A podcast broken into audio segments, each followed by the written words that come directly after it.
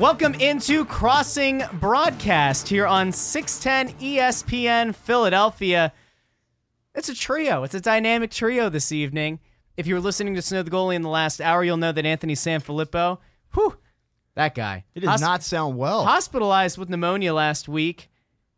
He uh he toughed that that show out. Did a good job. We gotta we gotta let him get some rest, and uh, maybe we'll hear a little bit from Ryan Lennox on the other side of the glass in this show, which was a frightening proposition.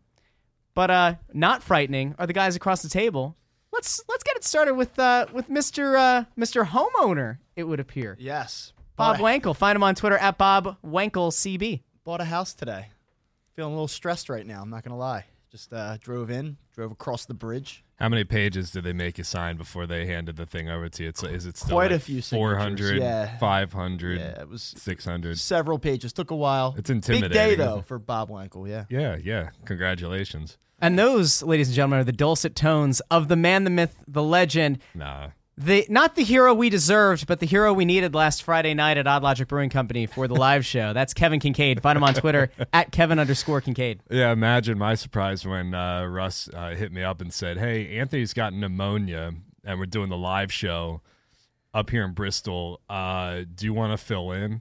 And I was immediately I panicked because I was like, "Wow, do I know enough about hockey to be able to do a hockey?" Yeah. How'd you show?" make out? I think I did okay. Did a good job. I just tried to keep it generic. I tried to like look for observations. I told the story about how I covered the uh, Hall of Fame induction of the 1996 World Cup of Hockey team that featured uh, Chris Chelios, Tony Amonte, Mike Richter, Brian Leetch. It was uh, it was ama- it was an amazing roster of dudes. I was uh, that was the one like only hockey story I was able to contribute, and I just kind of fluffed my way through the the rest of it. But it was a great crowd, and uh, Odd Logic was fun, man. Great place. It was packed. There was like how many people do you think were in It there? was- Like sixty or seventy? no, it was, it was over 70 because we had Yeah. the upper level was like 45 or so, and, and I think I counted another 30 at least down below. So It was good. It was good, nice. Uh, good crowd. Good. Uh, good show. beer good league team beers. came out. Was it the Renegades? Right? Yeah, from uh, Oaks, uh, Yeah. up in uh, Montgomery County. Or is that? That's Chester. County. That's It's Chester County. Yeah, yeah, yeah. So Uh, no, it was fun, pretty man. It was a cool. good time. I hope I did okay. I hope I didn't disappoint anybody. Did a nice It was, job. like very last minute. So The best thing was, um, you know, Kevin was the adult in the room that evening. Kevin shows up. I'm like, Like trying Gene- to, I'm trying to set up the PA system and everything, get get everything going. And Kevin walks in. He's like, "All right, what do you need?" That's a really bad kinker. and uh, is that what I sound like? As I said, I just walk in and say, "What? What do you need?" Were the What do you need? masses What do you need?" disappointed that that Anthony wasn't there? there were some people who were like, "Anthony looks really different in person than he does on the press row show." Well, Russ, Ru- as sensitive as Russ is, he held up the picture of Anthony wearing like a, a hospital mask. if he didn't want, the if he didn't want people to see it, he wouldn't have sent it to me. I well, I, but he sent it to me. So that makes it fair game.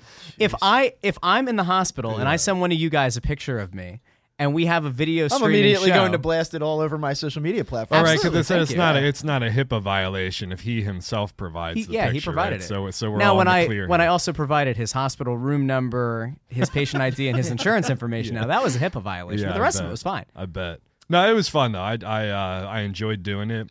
Uh, you know, I I tried to tried to be the jack of all trades, and I hope uh, hope I did all right. It But, came uh, through well. It, yeah. it did. But There were we're no not- complaints. Flyers fans are really good about um, being supportive of somebody who's trying versus Yeah, yeah, yeah. versus there being that um, we know that you actively haven't watched things and you hate our sport, but we're gonna, but you're going to try to fake it. 'Cause sometimes There's a it's difference. like- that does happen. I'm not saying it like- happens anywhere in the city, but it does happen from time to time. Well, with other people, Yes, they get they get like uh, you know, it's like why don't you ever talk about this? And then you try to talk about it, and then people are like, "Well, you don't know what you're talking about." But I people were appreciative. I think like people uh, threw me a little bit of a bone there because I was just trying to. Uh, I think I didn't really have great terminology.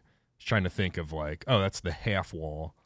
This is, uh, you know, when You they did- put I'm when sure they you did two better guys in front of the goalkeeper on he's a power like play. he's like, where's the uh, where's the grass? No, Kevin, that's that's Yeah, soccer. right. But more importantly, uh, Big Red.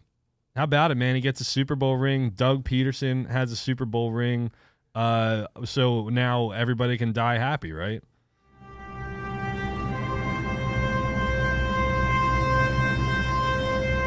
Big red.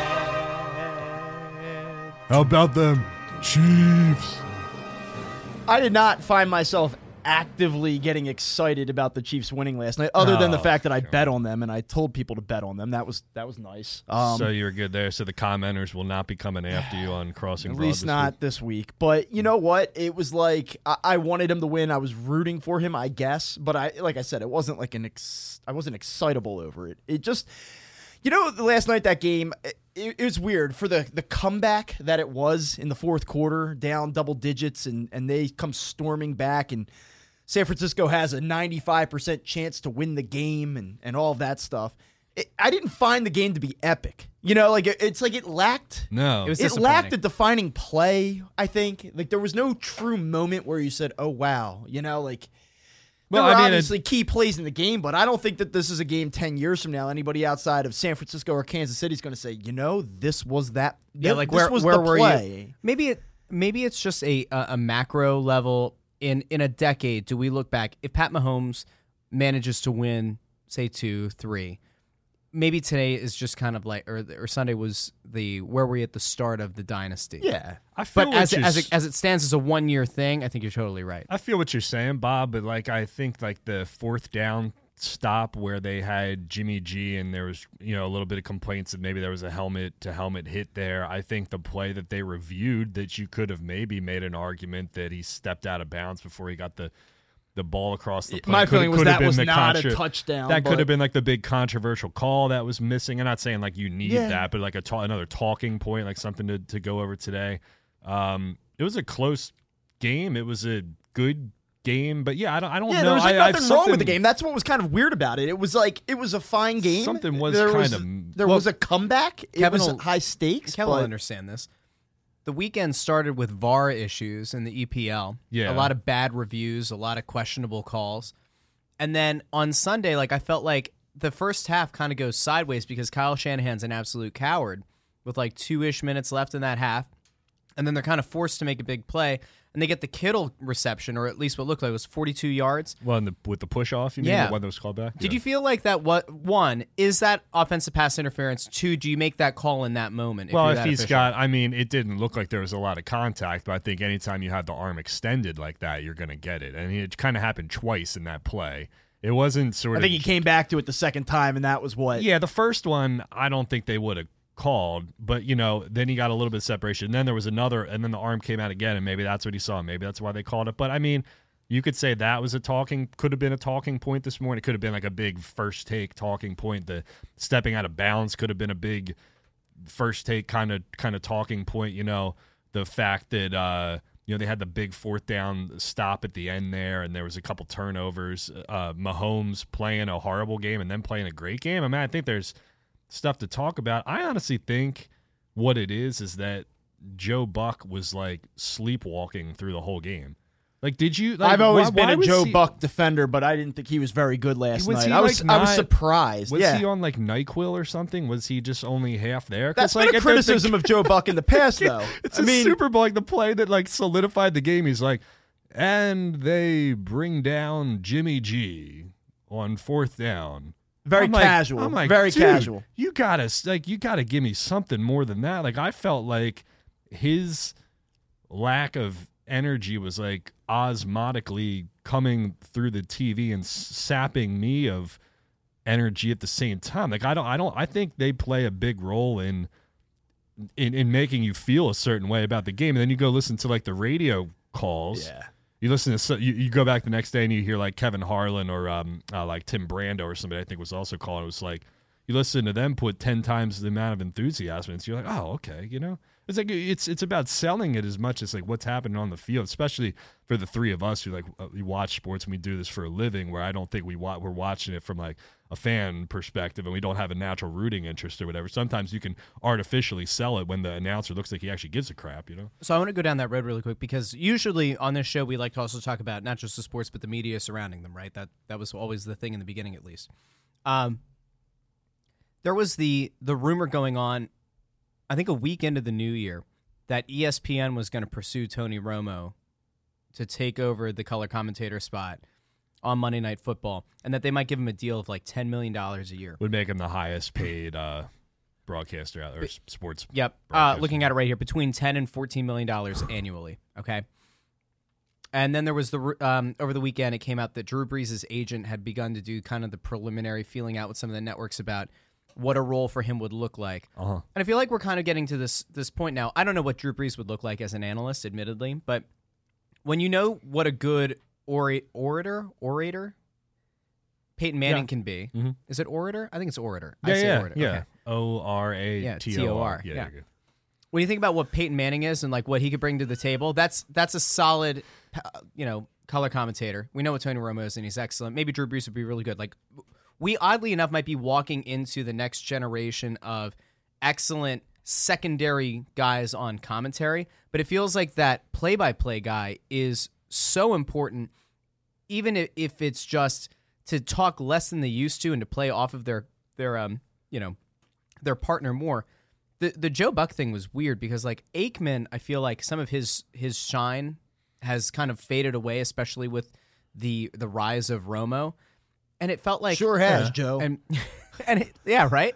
And so it's just weird that like Fox, I, I used to think had the best commentary team, or at least for a while. Like in these big games, it always felt like Joe Buck rose to the moment. Aikman played really well off of him, and even though I would say like I always enjoyed Al Michaels or Mike Tirico, those two together collectively seemed to be the most consistent team. It was weird. Sunday felt different. The energy wasn't there. Baseball fans have long been critical of Joe Buck for the, the same reasons, kind of like stairs deep into the night. Like that was the call. I like that call, by the way, but the people were very critical of big The, del- moments. the delivery or how it like yeah, how just comes kind of like he's a big, uh, he's real big on letting the moment speak for itself and kind of being a little bit less over the top than other announcers. But I think when we've recently talked about Kevin Harlan specifically, and I listened to his calls, and and it seems like every game he does, people are you know on social media they'll say like check out this call. I mean, I feel like he consistently kills it. He's got this ability to make things that otherwise wouldn't seem that big. He makes everything feel big. Yeah. You know what I mean? I And, wonder uh, on a weekly basis if that would, if he were in your living room every week, would that start to grate on you a little bit, or is it? Well, it's I- it's, it's there- I, think I think with a, with a guy like Joe Buck, he's called, and this is probably the same for like Al Michaels and all of them. But I think they've called so many games in their life, and they've called so many big games that it's hard for them to treat it as anything such. I mean, you go to work for the same place for ten years, uh, you know, at some point you're just going through the motions. But somebody's got to pull them inside and say, "Yo, you're calling the Super Bowl. Like you are not going to work nine to five at uh, Initech with." Lumbergh as your boss, you know what I mean? Like you are, you work a much different job than like the actual like regular nine nine to Yeah. five kind of person, you know. So, but but Harlan just makes he makes things that aren't that big feel feel big, and that's a that's a He- gift that not he everybody has. does it in know? a way that I I guess like a comparison be so Joe Tessitore, right? I feel like I he hate does him. yeah, well, I feel like Joe Tessitore does this this this job where like Stinks. he's taking moments that don't matter and tries to turn them into big moments. Yeah. He like tries to force the excitement whereas the way that Harlan is able to kind of it's like he's painting this canvas, right? And he's he's doing all of the right things that kind of lead you. He's almost like the the master conductor in front of the orchestra. He's building to that crescendo, and that that moment hits. He he hits it every time. Whereas feels or- whereas, it feels like whereas organic, Tessitore you know? Tessitore is like, all right, here we are, guys. Like we're in the first few measures, and Fortissimo. I feel like uh, Right? Tom It McGinnis make is similar sense. to Kevin Harlan that way. Yeah, Tom you know? McGinnis is like that too. Like you, you there's a ve- it's funny. Oh, baby! It's funny because there's a very fine line between making something sound great and sounding enthusiastic and making things sound big. And if you like fall just barely on the other side of that line, you sound like a total cornball. You know, Yeah. like there's really no two ways about it. Like you're either trying too hard or you have like the sweet spot, but you go you go too far in one direction and you don't have it. You know, kind of Uh, walking this back into a more macro perspective, uh, if if you want for a second, I think it's a, a very interesting if you evaluate NFL broadcasting on a wider scale how bad it is. I mean, you talk about the the viewership, the amount of money that these networks pay, and every week the conversation is so cliche. It's it's so trite, and you said it like maybe we need to usher in this this new era and i think it we've kind of. I just think it's. I don't know if it's stale or what it is, but it's time to. I think get some new voices in here. Well, it's supposed I to mean, be- We just hear the same stuff every week. And it's supposed to be fun. Like you like you want guys who like want to be there and like think their job is fun and think you're watching sports and you're having fun. And like you got to like picture what pe- how people are watching it at home. Yes, it's important for a color commentator to sit there and say, "Okay, the Niners are playing cover 3 right now and you know, Jim Schwartz is playing inverted cover 2." Like part of it is you have to explain the game to us and tell us what's going on, but like Take a guy like Ray Ray Hudson, right in soccer, Russ, where he just like it's like he li- like oh, he, he Stereo! yeah, he like he lives for it, and he just makes it sound like it's huge, and you have fun, and you're sitting there laughing because like at the, at the same time, like all, more often than not, who are you talking to? Who are you commentating for? You're not commentating to a bunch of dudes like us sitting around typing on a laptop. You're sitting around typing to like you know a bunch of people who are sitting there at a at a party, like 12 people at a Kansas City Chiefs Super Bowl party. You know, it's supposed to be fun. It's supposed to be laid back. It's supposed to be informative, but you have fun. And, But and instead, what you get is time, know? you get, you know, I was in the locker room this week and I talked to such and such, and he'll tell you to a man that this is a player's coach. Like, To a man. Can we blast that phrase like any, into any the given sun? any given Sunday, and you know they said that we just got to take it Football one one play at a time and blah blah blah. And it's like, come on, man, you're not telling me that I, anything that I don't already know. At least like be informative, but just like show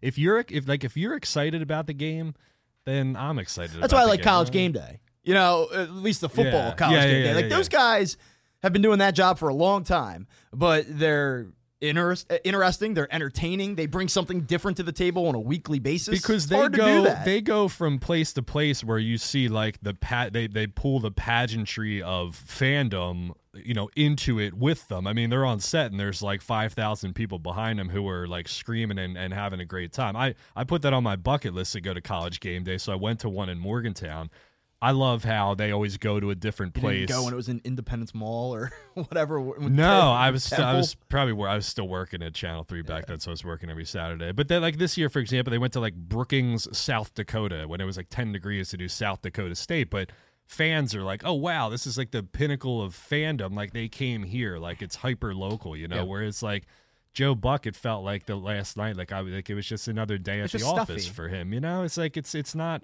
another day at the office. You know what I mean?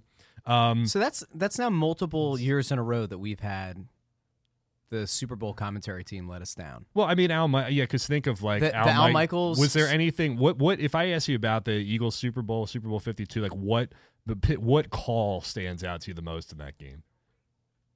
Uh, Well- probably Cris Collinsworth making a grunting noise when when Brady was strip sacked. Like, Yeah. oh. Well, that's true. He did. He that was he- like I think the highlight. But you're well, right, He like, there- sold, he sold it a little bit, I think. Yeah. But there was. I mean, yeah, there wasn't anything that like there wasn't a Matt stairs into the night. There wasn't. Uh, There's nothing. The, the, you know what stands out is if- the if, if, if we, Yankees win. if we had to say what's the number one thing from that telecast, I think it was the confusion at the end of the Super Bowl, right when when Brady chucks the ball up towards Gronk. yeah. and and uh, eh, waiting, waiting, and nope, it it hit the ground, and then still no call. The Eagles have won the Super Bowl. It was just like this weird silence, and that oh, all right then. I know. Like, if you're a broadcaster, if you're some kid who's at your college, if you're like at what's a small co- like uh, if you're at Kennesaw State University and you're doing like uh, volleyball and you dream of being there on the big stage and having like a, the opportunity to call that kind of play, like that's it, man. That's where like broadcasting legends are made when you can call the final play in a Super Bowl or. Or, or sell it or make me feel excited. I don't know. I just kind of came away from it Where do you think like all little time that game ranks? Is that like a top 15, 20 Super Bowl? Is that like It's one of the fastest Super Bowls I remember Yeah. watching. It Jeez. fell quick. It's weird. Like ten thirty, everything's done. Yeah. I mean, it's hard to say in, in immediate recency and like if the Eagles aren't playing in it, but um, it'll definitely be, be that'll probably be a top twenty. How'd you feel about the halftime show? Well, I have a lot of thoughts about that. Fue absolut- absolutamente increíble. Y, y Shakira. No, okay. So she, listen. Here's the thing. Are you You doing gotta- your like Trump and Excuse me. Excuse me. Uh, fue muy bien porque um, muchas personas. No, the uh, I I- I thought Shakira stole the show for a lot of reasons. Uh huh. Um, a lot of people. How do I go about this? A lot of people seemed obsessed with like, wow, J Lo, she's fifty, she looks great. All right, fine. Shakira's over forty. But like also. Shakira's 43. 40, Shakira's yeah. and and like She's one. Not that I look. one, anything. one person looks like they've Yeah, they- I just my wife told me that. Yeah. one person looks like they've gone under the knife more than the other. And I thought that like Shakira did a better overall job of being an engaging presence on the uh, Oh, on the halftime stage. you're gonna go with Shakira over. Oh, absolutely. And I don't think it was close. Wow. Hmm. I wrote a story for the site today about the uh, funny uh, tongue sound that Shakira did, Yes. um, which was kind of like a. You know, back in the day Did- when, when you, you would- saw that on TV, did you go, "That's a meme"? Yeah, yeah, just- and it was and like immediately it was Yes. out like three seconds later. I was like, I, I just like paused. I'm like, I don't know what that is. It's like when you were like playing uh, Cowboys and Indians back in the day. I don't think people play that play that nowadays. I think it's probably offensive in 2020. But you know, you'd like make like a like the Yeah. like a war cry sound. You go like woo, right? Well, outside, like I'm sitting there looking at that, and people are like doing all these memes and stuff, and then like it comes out that it's like, oh, it's a traditional Arabic uh celebratory, um, you know what, whatever, like uh f- Sound. sound. Yes, cry. You know, So it it's wasn't I thought- it's I thought- cover your daughter's eyes and no, it was not I suggestive. thought, I thought of the It rock. was- Did people it- were very upset last night. Like my kids watched that, and I don't know how to explain it to Yo, them. Like, there. Th- so, I, I just, I, I saw the graphic today, and it was like if you had a problem with with what Shakira was wearing or what J Lo was wearing. Yeah, yeah, remember, J Lo's like in a full bodysuit, right? If you have a problem with that, but you're not upset with what the cheerleaders of NFL teams wear on any given Sunday, Or uh, people were It's- saying, it's well, like uh, you know, Adam Levine was walking around without his shirt last year. You know, so it's okay for him to be, uh, you know, naked from the from the uh, mid midsection up. But you know, we're gonna get all bent out of shape about what Shakira and J Lo are doing, and people talking and about woke, the, like the woke the- culture says that we we don't want we don't want people to feel like they're being objectified for their bodies. We want them to feel like they're proud and, Uh, and that body- and that, and body body, body positivity. positivity. Yes. And in the case of both Shakira and J Lo, very clearly knowing that they're going to be on this international stage, that is how they wanted to project themselves. Well, and, like, they so obviously- why why should they have that held against them if that's what they wanted to I mean, do? they looked good. They killed it. You know, the performance ob- obviously had like a very heavy like uh, Latino flair to it because they were in Miami, so it was uh, appropriate for the location. it was a little bit different than uh, when Andy Reid was in the Super Bowl last time. Yeah, well, Paul yeah. McCartney, I believe. Yeah. Well, well, after they had the the Yeah. uh, wardrobe malfunction, they, they decided to course correct, and so they just brought in. Well, like, we the, have the come full circle. We are the back. geezer train of like like Bruce Springsteen and Tom. Tom Yeah. Petty. Yeah. You had Bruce Springsteen power sliding across the stage and then like uh, running into a cameraman with his crotch, but. Uh, yeah, I thought it was uh, very. Uh, yeah, I mean, like, how how could you watch that and like, yeah, I watched that and I thought like, wow, okay, she's like fifty, she's forty three. They both look great. They killed it. I- I Uh, have to say- isn't that an inspirational message for like like everybody who aspires to? Uh, There was the meme going around of like what was it, Golden Golden Girls, right? Of like this is what fifty looked like in Oh, the eighties or whatever, and this is what fifty looks like in twenty twenty. Bea Arthur. Yeah, it's it J Lo like doing the the pole dance that started Yeah. her section. It's well, like and like the people got to understand too, like the pole also, you know, because J Lo was just in the movie Hustlers, where she played a stripper, so it was like kind of tied into like she had, uh, you know, just been she learned how to do all the stuff, uh, the the exercises, and what there was a clear tie-in to uh, pop culture recency and what she had just been doing. But all these people were like, oh, it's. Oh, this is uh smut. You know, it's too racy for our children. well, let me give you a little more context here. J Lo, despite being Puerto Rican, right? Shakira is Colombian, and in Colombia, pole dancing as a as like a normal cardio activity has grown in immense popularity. so Yeah, that, yeah, yeah, you that's the thing that's The knowledge well. on this show. You They got it in don't you film, don't yeah. have to turn it into Vast. a perverted This is a thing that's that's always been part of like the Well, we have- American culture, right? Like Yeah, we have three- This, you. By the way, number one thing, my favorite part, my buddy Sam years ago. We're in college. Bruce Springsteen's doing the uh, the halftime show, and we're like, all right, what what song is he gonna do? Right? Sam goes a bunch of terrible ones. He's gonna do "Born in the USA." He's got to do it, right? So every song Bruce Springsteen comes up, my buddy Sam's gone. All right, "Born in the USA." Obviously, it never happens because Bruce Springsteen didn't want to offend anybody. So of course, fast forward all these years later, J Lo's the one doing "Born in the USA." She brings out the flag, right? And I see on Facebook a lot of people that uh, went went to the same high school or grew up in the same general area, putting, "Man, why does J Lo like Texas so much?"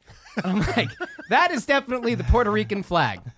All right, if you want to confuse two flags, confuse Texas and Chile, Yeah, not yeah, Puerto yeah. Rico. Well, did she shout? Did she shout out the Bronx too? I think night? so. Or- Yeah. yeah. Well, because the one side I think was the U.S. flag, right, and then the other side was the Puerto Yeah, Rican and she flag. flipped it over. I was the Puerto Rican absolutely stunned she came out with uh, Jenny from the block. That was like a long shot going in. That was Yeah, what the- were the odds on, on plus uh, thirteen hundred, I believe that was. What was the favorite for her to uh, start with? let's get loud.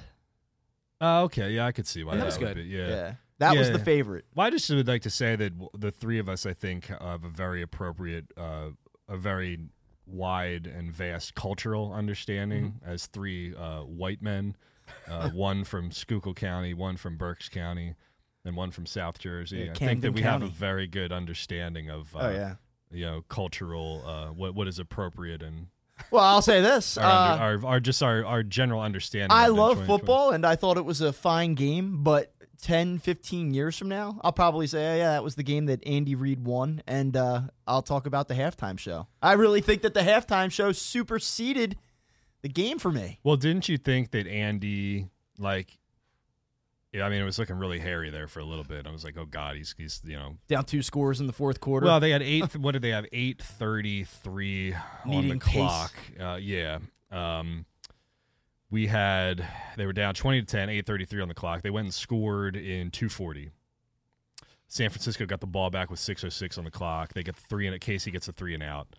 Um, then they start their game-winning drive with 5:05 remaining. You know, it was like the the weirdest feeling in the world. I almost felt like he was going to score too soon.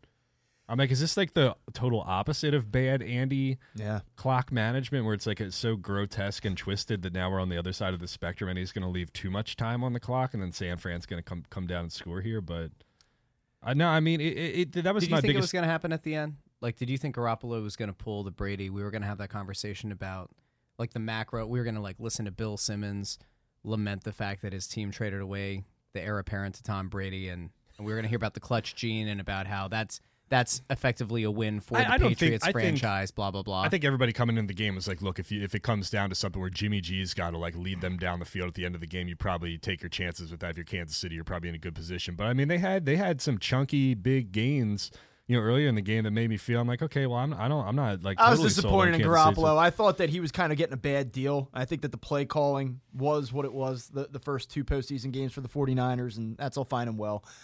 Thought he made a lot of big throws this season, and uh, I think that people have sort of overreacted to his stats, but he disappointed me last night. I didn't think he played a very good game, and um, you know, if I were the 49ers, the thing is, everyone talks about their youth and, and that they're on a, they're a team on the way up, and they very well may be. Uh, I think that Kyle Shanahan, despite his fourth quarter obstacles in recent Super Bowls, is a fantastic coach, but you just don't know how many cracks you're going to get at it. And you know, we can go back to very recent history with the Eagles. You know, they win the Super Bowl, and people came into the 2018 season saying, "Oh, this team's even better." Things don't work out. You know, you deal with injuries. Um, you know, a couple fluky losses here and there. All of a sudden, you drop from being a potential two, three seed to a five, six seed. You're a wild card, and it's hard to get yourself back into that spot. And I thought Garoppolo kind of blew it last night. Whether or not that's fair, but I think like when you look at the things that Andy was criticized the most for in Philadelphia, number one's like what clock management, right? I mean, number two in game stuff was like, well, he threw the ball too much, you know. And like I, you know, I I think like he won his ring last night, kind of at least for one one night only, like defeating those criticisms and stereotypes of him. You know, the clock management at the end there was great, and he had three three timeouts until the very end of the game and decided to burn one so they could run all, roll out and throw the ball straight up in the air. But he uh, gave Damien Williams the ball 17 times. You know they came they came from behind not once, not twice, but three times in the postseason. So they showed some resilience. Uh, people always say resiliency, but I think resiliency is the same as resilience. So I'm not sure why people say that. Uh, it's kind of like ascendancy. Like you can just say the ascendance, you know. yeah. So stop doing that. But there. they, but they have like you know, they, they, it ends up going down on paper as a forty-two to twenty-nine uh, pass to run split. Like obviously that's skewed because Mahomes pulled some stuff down and ran. Um, you know, they had the like the one option, for example, was a was a running play. They had uh, uh, you know, they they run some RPO, so it's like, well, it's is it a you know, does that go down as a called pass or a called run or whatever? But I mean, I mean, really, it was like uh, pretty much 60, 40, 62 to you know 38, something like that. It was it wasn't like a you know, a terrible. I, I, think the I think the point being is like the things that we killed Andy for year after year after year in Philadelphia. Like you did, you didn't really see them come up last night, and of course it helps with Mahomes as your quarterback. So I like to speculate and look ahead. So like let's look ahead at next year. And if we uh let's use our partners over at DraftKings Sportsbook quickly here.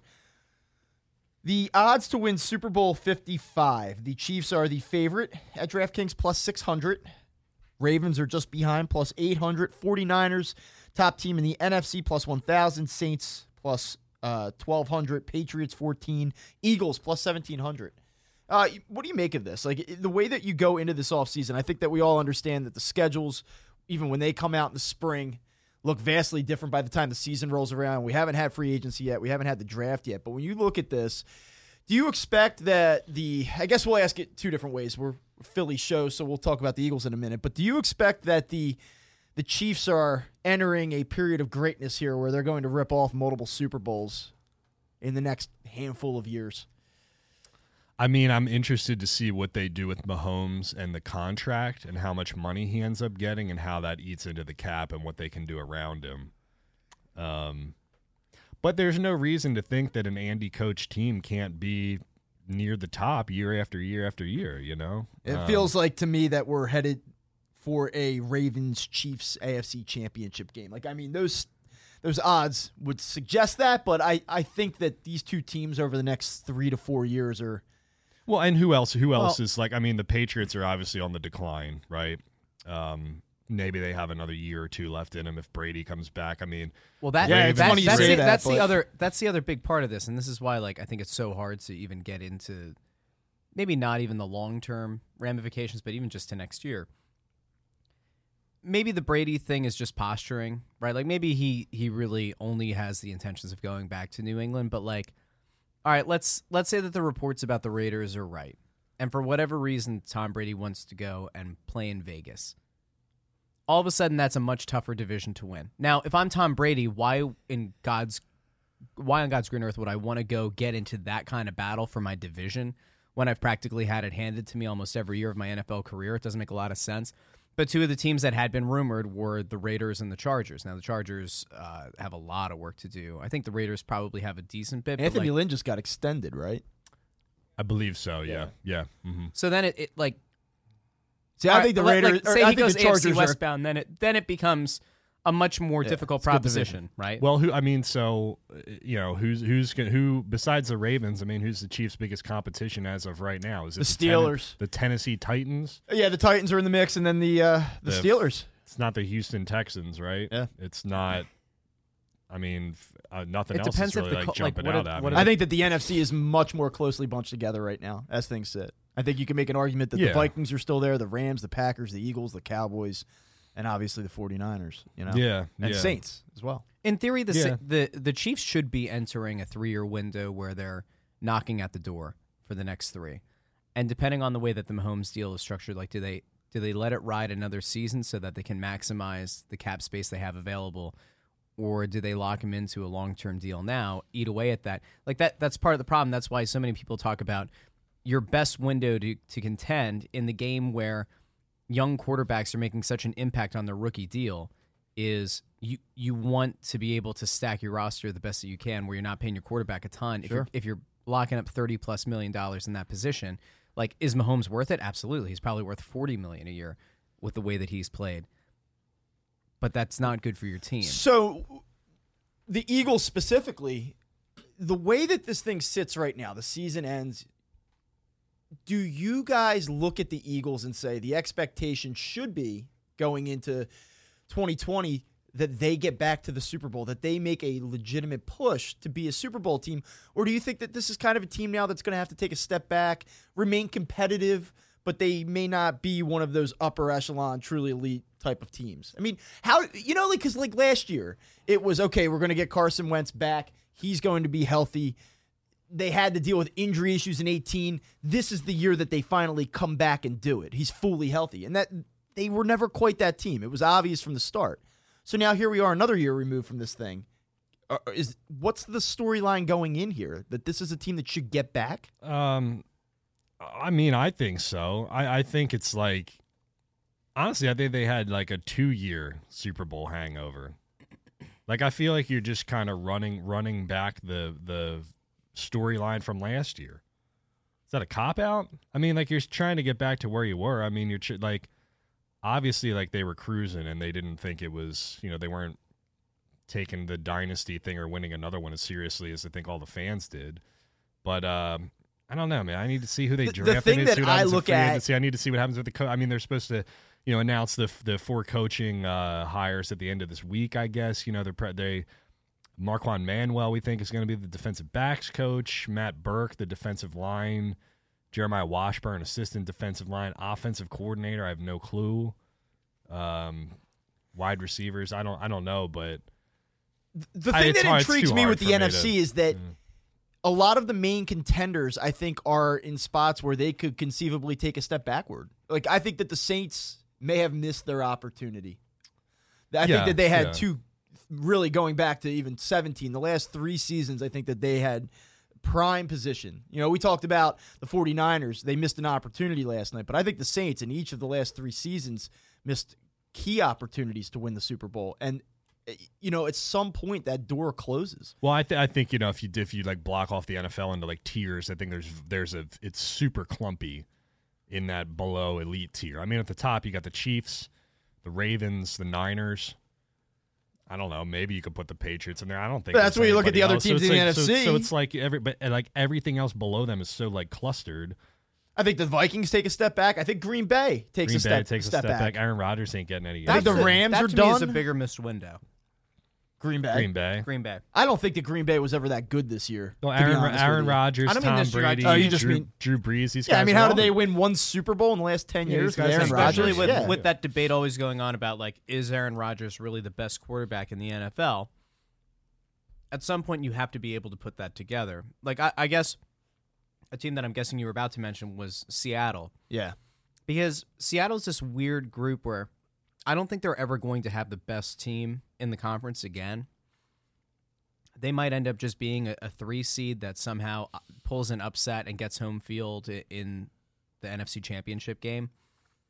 But Seattle to me is a team that, by virtue of Russell we- uh, Westbrook, Russell Wilson being so elite and being able to just make plays happen in a way that so few quarterbacks in this league can, they always have to be looked at as a team that is that that perennial get into the dance and see how the chips Yeah. fall.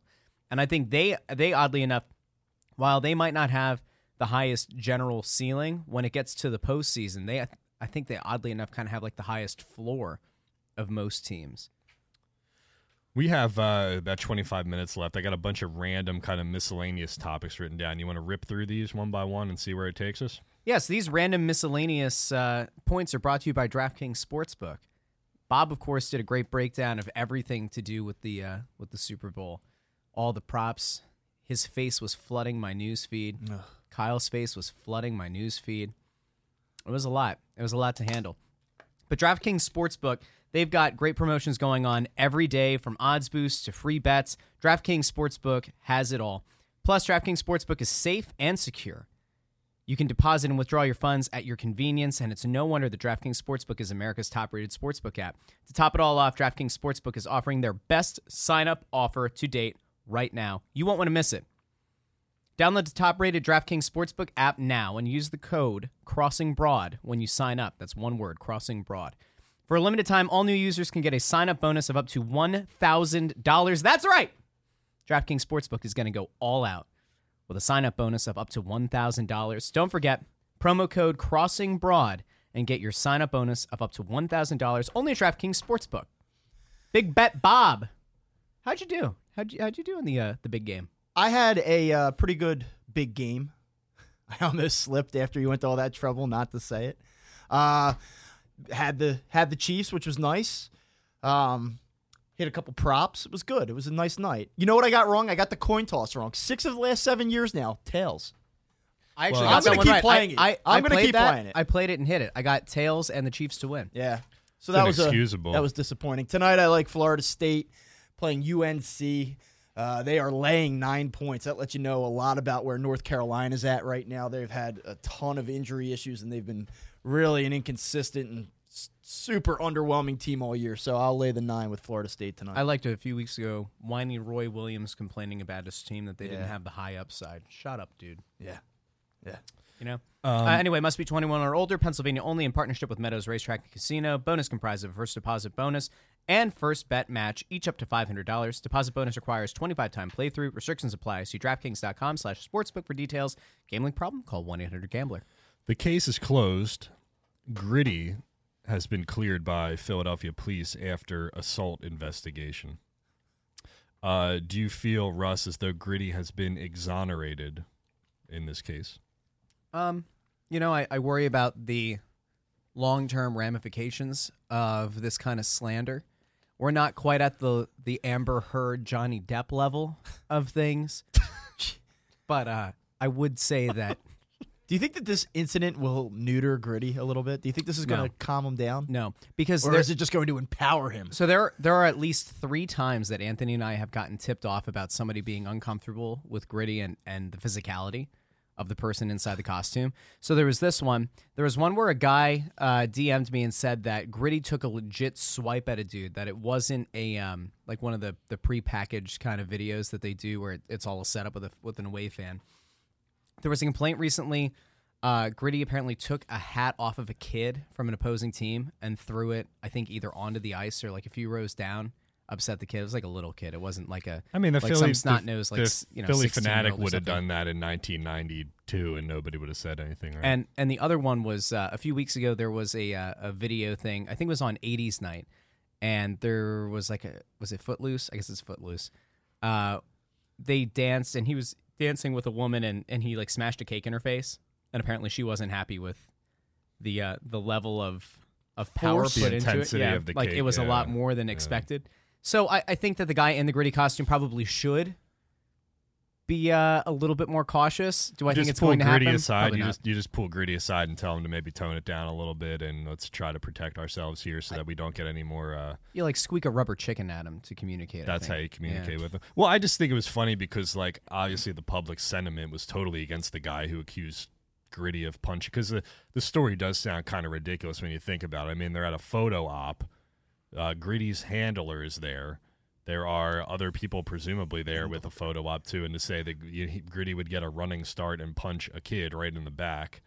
Uh, first of all, like if I was a dad, I would have gotten like Gritty's face, or you know, some some some people probably might have gotten physical with Gritty to defend their son. Yep. Uh, you know, Gritty's obviously there's other going to be Flyers and Comcast people around there, and then like the fact that he put the photo up on his Facebook page after complaining about the incident, and the fact that he asked for like. Uh, He wanted his son to get to meet a few players. Yeah, yeah, yeah. Like not. Uh, why can't I think of the word? I keep I keep wanting to say. Uh, this sounds this sounds absolutely terrible. I keep wanting to say. Uh, not reparations. He's looking for recon. He's looking to. Uh, Like reconciliation. yes, so, but, but with through perks. Yeah. You know, he's looking for. He's looking uh, for his kickback. y- Yeah, well, he's trying to he's trying to use it. He's trying to use that incident to get, you know, free Free stuff. stuff out of it. I think this, which is why people were kind of skeptical and siding with Comcast and just sort of dismissing whatever he had to say. You know, so Hashtag Comcast cares. Um, the, I, I don't know. I- reconciliatory, you know, reconciliatory perks. I is think what like he was the the thing that I think people cross the line on because I'm in a lot of these Facebook groups for flyer stuff where we're like promoting Snow the Goalie Press Row Show is like there were people who were mining this guy's Facebook page and they found pictures of his son like putting stuff up on shelves or something like that and they're like, oh, kid doesn't look too hurt here and it's like, all right, if you're Oh, if you're yeah, yeah, if you're yeah, 13, you're a middle school kid, right? We've all been middle school kids at some point. We know what middle school kids can be like from time to time. Is it possible that the kid was kind of feeding into it, like, yeah, you know, dad, like it'd be cool if I got to meet like TK? Sure. But I think after a while, when you realize that that you're the one that everybody's kind of gunning at, uh, at some point you're kind of like, dad, it, like enough, enough's enough, knock it off, because it, it it's just it was a bad look, and then the fact that they kept going to team events and everything, it, it just made it look like it was right, because if you're really, really mad, I mean, like, why, why are you still doing this stuff? And then they cut to the, you know, the NBC goes out to interview him at his house, and he's got an entire wall in his basement that's nothing but like Flyers jerseys and stuff. You know, I mean, just- it's not like you're gonna burn that stuff down. Can but, I like, just It just say that I people don't care about this story at all? no, but it Like, just this- gives. I hate this story. It does Do you? nothing for me. I don't have an opinion. I just want it to end and be done. If it had with. been the Phillie Phanatic, how would you have felt? I just, I just if don't it had care. been the uh, Phin- Philly frenetic, I don't from care It's what Always Gritty Sunny, does. how I would don't you care feel? about this kid. I don't care about this guy. On, this thing, this story got like the most more comments than anything else on It's Facebook. Like amazing. it's a talk. It's at least talk. Okay, we won't talk about that. How about we talk about? uh You want to talk about baseball, right? Let's talk about uh Reggie McClain, big signing for Oh, the God. Philadelphia Phillies. What do you What do you feel about that one? Uh, he throws a lot of sinkers. Uh, that's nice. Listen, can, let's just uh, nobody cares, right? So let's just talk about the Phillies real quick. I do wonder if we Do you want are. to talk about the cheesesteak hat? The hat No, with the cheesesteak on the back. that is bad. There's big Phillies topics God, going on right bad. now. Yeah, all the hard hitting topics. All right, you you can have the floor for the Phillies. Yeah, give me 30 seconds. I wonder if, because Russ Joy the other night chimed in on Twitter that uh, he was not real enthusiastic about the Phils. I do wonder if we're doing this thing right now where we had this big off season going into last year and they were so underwhelming that now we kind of almost feel like we were burned and we can't be even remotely optimistic about what this team may look like this season. I think it's a joke that they have not gone over the the luxury tax. I think it's a bad look. I think that you had this ownership group take their victory lap after they signed Bryce Harper and to do what they are doing this season, though I understand it, I I think it's lame. I think it's a weak move to be honest with you. That being said, they they went out, they did improve their starting pitching. They do have reason to believe that they're going to get bounce back years from certain players. They've gone out and signed a lot of low cost veteran type of players that might be able to give them the production that they weren't getting from guys like Sean Rodriguez last year.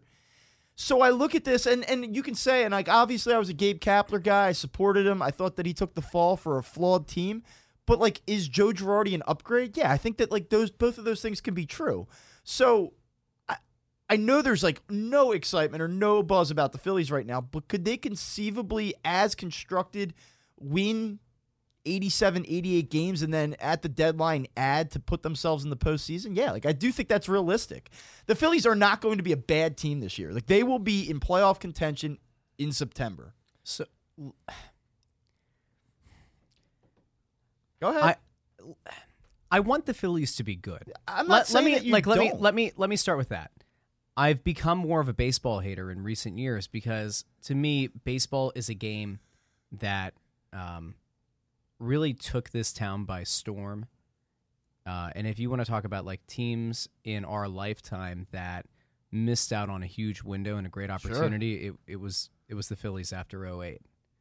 Um, I, I look at this and there's nothing worse than having a summer where the Phillies are bad or the Phillies are like a maybe a borderline wild card team, but maybe not even quite good enough to be within like five games of the wild card because they're on all the time. This is part of the problem I think that baseball just has in general is I think there are too many games.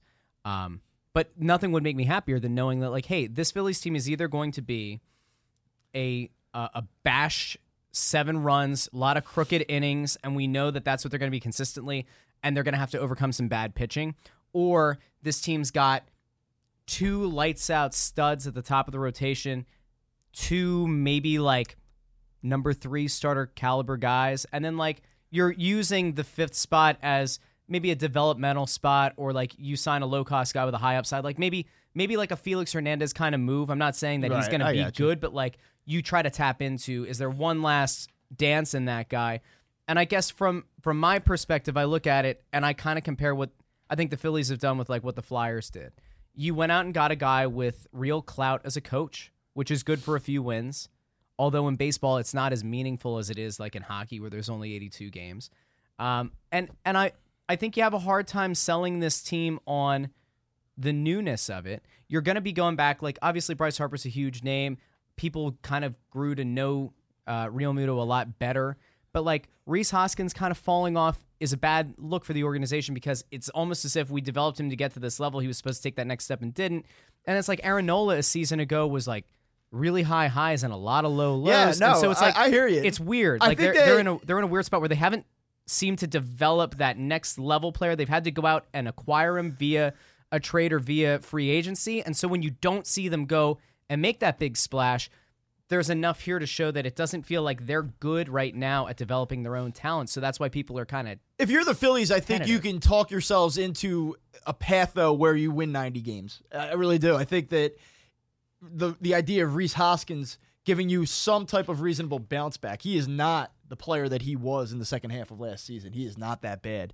I, and I think it starts there. Bryce Harper, if he gives you a full season of what he gave you in the second half, Didi Gregorius can swing the bat a little bit. What do you get from Andrew McCutchen? If you get what you got from him the first month or two of the season before he got hurt last year, you're talking about an offense that any given night, I mean, you know, or I don't want to say any given night, but can consistently string together five, six, seven runs in a game. So they can be that team. That being said, I understand if the Phillies fan base right now is uh, not overly optimistic or not overly excited about what this team looks like. I get it, but I do think that they might be a little bit better than we're giving them credit for. I mean, from my perspective, it's kind of like an out looking at baseball from the outside. Um, you know, you came into last year with such fanfare and a three hundred thirty million dollar guy in this crazy pursuit, and it's like, all right, we got him. You know, and everybody was going crazy for the Phils back then, and you know, the bar was up here. I'm raising my hand as high as I can, like the bar was up there. And uh, you know, you talk a big game about stupid money, and you know, wanting to get your, you know, your bleeping trophy back. And uh, I don't know, like this year, just I mean, it doesn't seem like the moves that they've made past that are kind of congruent with the bar that they set. You know, yeah. it's like the bi- the biggest signing that they've made this year, the biggest addition is the coach or the manager. I'm sorry, so and like, I, how do Wheeler, how do I how do I get as a casual? How do I get excited about it's that? like Zack Wheeler's got a lot of really good upside if things go well, but it feels like for the Phillies there are just so many ifs. Yeah. That's why I'm saying. No, it, there's like, a that, ton of ifs. That's why I'm yes. saying. Like to me, it's almost like it feels a lot like the Flyers to me because Anthony and I talked so much about like there being I don't know ten ifs, and if they all go right, then maybe you're beyond a wild card team. Like yeah. maybe you are like the number six seed or something, and like maybe maybe enough of these things go well. But like think about it, Andrew Mc- Andrew McCutchen was exceptional before he got hurt. Do we really expect him to get back to that level? Right? Because if, Big if. if he he outperformed, I think what most people thought we would get from him. So okay, say he takes the the logical step back coming off of an injury. All right, that's one thing. What else have they added? And, and I think this kind of comes back to like I think you're going to get a better 20, Scott Kingery. I mean, I'm, I don't. We don't need to have this argument, but like, yes, I, I understand what you're saying. I I think that you're going to get a better Rhys Hoskins. I think you're going to get a better Bryce Harper. I think you're going to get a better Scott Kingery. I, I do. Um, what else you have over there? Uh, let me see. Uh, Philadelphia Inquirer, fifty-four dollars for fifty-four weeks of uh, digital subscription. I, I, what I find fascinating, I think, is that um, this is like the third or fourth, or maybe even like fifth or sixth time that we've seen, uh, you know, like an offering like this where they're trying to get uh, sign-ups, and so I feel like the more of these that I see, uh, it just kind of tells me that like uh, like it's, it's a desperate. struggle or like they're not getting what they need. Yeah, so you know when you do the math, I mean to to make it actually into a talking point, like you know if you if you get like the Athletic for example, since the Athletic is you know the, probably the main competition for newspapers and stole a bunch of their people. Like I pay seven ninety nine a month for the Athletic. Most like it's like ten bucks a month or, or uh, sixty bucks for a Kevin, year. You most get forty percent off just today only if you. Well, I was just about to say that most people get in on the promotional deals. So, would you, you know, you fifty four dollars for fifty four weeks of the di- of the digital Inquirer is like takes you into next year. So, like, I don't, I don't know what's what, what's on the surface. What's more appeasing to you, like super cheap for a bunch of hyper local sports, or would you rather have the whole network that the Athletic is offering and pay more for it? Probably the. Uh, oh I think the the athletic just because of the the heavy hitters that they have on the national level. Yeah, you know, they can kind of yeah. give you the, the, the trade buzz and and like just the, the depth and, of coverage makes it. They've a, got by far the best coverage of soccer. They've got arguably the best coverage of hockey on the the national level. I know that those are two niche. This is not a slight at the about, uh, the Inquirers Phillies writers because I, I, think they're they're good. I, I like Matt Breen a lot, and uh, you know I but the athletic does a good job with baseball. I, I will say that. Well, yeah, I mean, it's just it's interesting how the two models are kind of how, how they split out and how they, how they look when you when you when you say well you can get cheaper super local or you can pay more and get all of the stuff with it. I don't know what the average Philadelphia consumer how much they would consume national in addition to local. But I just find it interesting that this is like the third or fourth or fifth time that they've offered something like this, which just kind of tells me that it's not not going well, going so well. Yeah. Um, I have two Sixers things written down here, but we're kind of running out of time. I'll just say real quickly, uh, no to Robert Covington, definitely not. There were some rumors, I guess, that, that maybe the Sixers were in the front of the line or something. I can't remember the verbiage that was used, but trade deadlines on Thursday. They play the Heat tonight. They play the Bucks then I still think you need a ball handler, somebody who can dribble and do something by putting the ball on the ground. Uh, Russ, do you have any quick thoughts on the Sixers? Um, uh, the only thing I worry about is uh, assets that you're going to part with. Like the the OKC pick, that's top twenty protected, is a good asset to have. If you parlay that together with like Zhaire Smith and maybe Mike Scott, you can actually bring in somebody who could be a difference maker.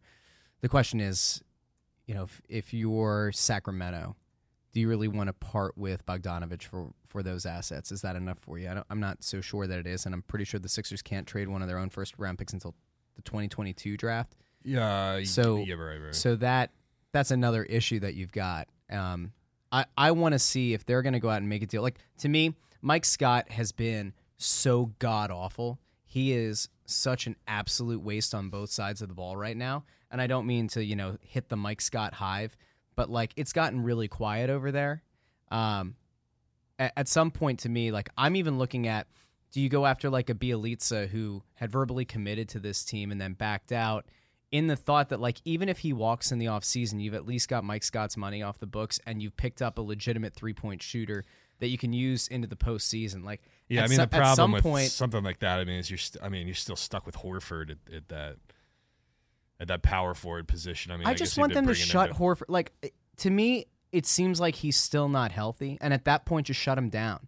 Shut him down for, for like shut too. him I down mean, for the next almost- month if he needs it. I can pull it up real quick, but I, I, I want to say that he's almost shot as many three pointers this year as he did in all of last year, or it's getting close, or something like that. Which but again kind of comes I- back to Brett's system and like is it is it a Brett issue? Is it the way that this team just doesn't fit? Should Al be coming off the bench? I think you can make a, a legitimate argument that some of the small ball lineups that we saw with Joel Embiid out, maybe at some point you do have to pursue the idea of Al Horford being the backup center on this team and being a guy who runs a lot of those small ball lineups. I mean, with, you can't. I know, I know. I mean, it sounds great, but you can't tell a 33 year old veteran who just signed for all that money, hey, we're going to put you on the bench now. And f- I mean, it just looks ridiculous after the contract they handed. I agree.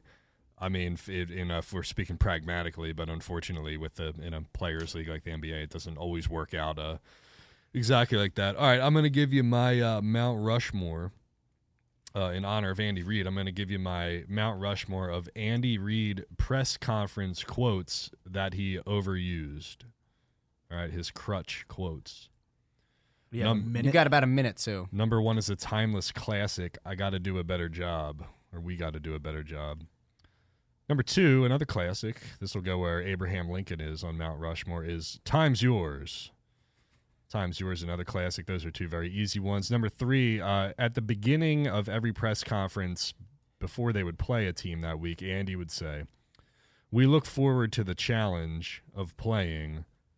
whatever team. We look forward to the challenge of playing the Giants. He said this literally every week. It was ridiculous. He said it like 200 times, probably total in his career. And finally, he mentioned uh, sweet and sour pork again last week. He has mentioned sweet and sour pork at least four times that I can remember that we went back and found. And Andy Reid post game press conference one. That's a good football team. And Doug uses it all the time. and now. just missing the nuts. cut was uh I love Andy. Crossing He's like The Witcher. Can't say the other one. Anyway, big thank you as always to uh, Kevin for the Mount Rushmore, and a big thank you to our friends at DraftKings Sportsbook and at Odd Logic Brewing Company. We let off the show with that, but go check them out over on Facebook, facebook.com slash oddlogic Brewing Company. We got a lot going on this weekend and a bunch of new brews, always hitting the drafts. We were out there this past weekend. Go check out uh, the episode of the Press Row Show that we have up on Crossing Broad Facebook page over on YouTube and such. And we got into a lot of detail about the different kinds of beers and such that they've got going on over at oddlogic Brewing Company. Big thank you to Ryan Lennox on the other side of the glass and our friend, our fallen friend Anthony Sanfilippo, who we hope gets better, gets back from pneumonia. We'll be back next week here on Crossing Broadcast on 610 ESPN Philadelphia.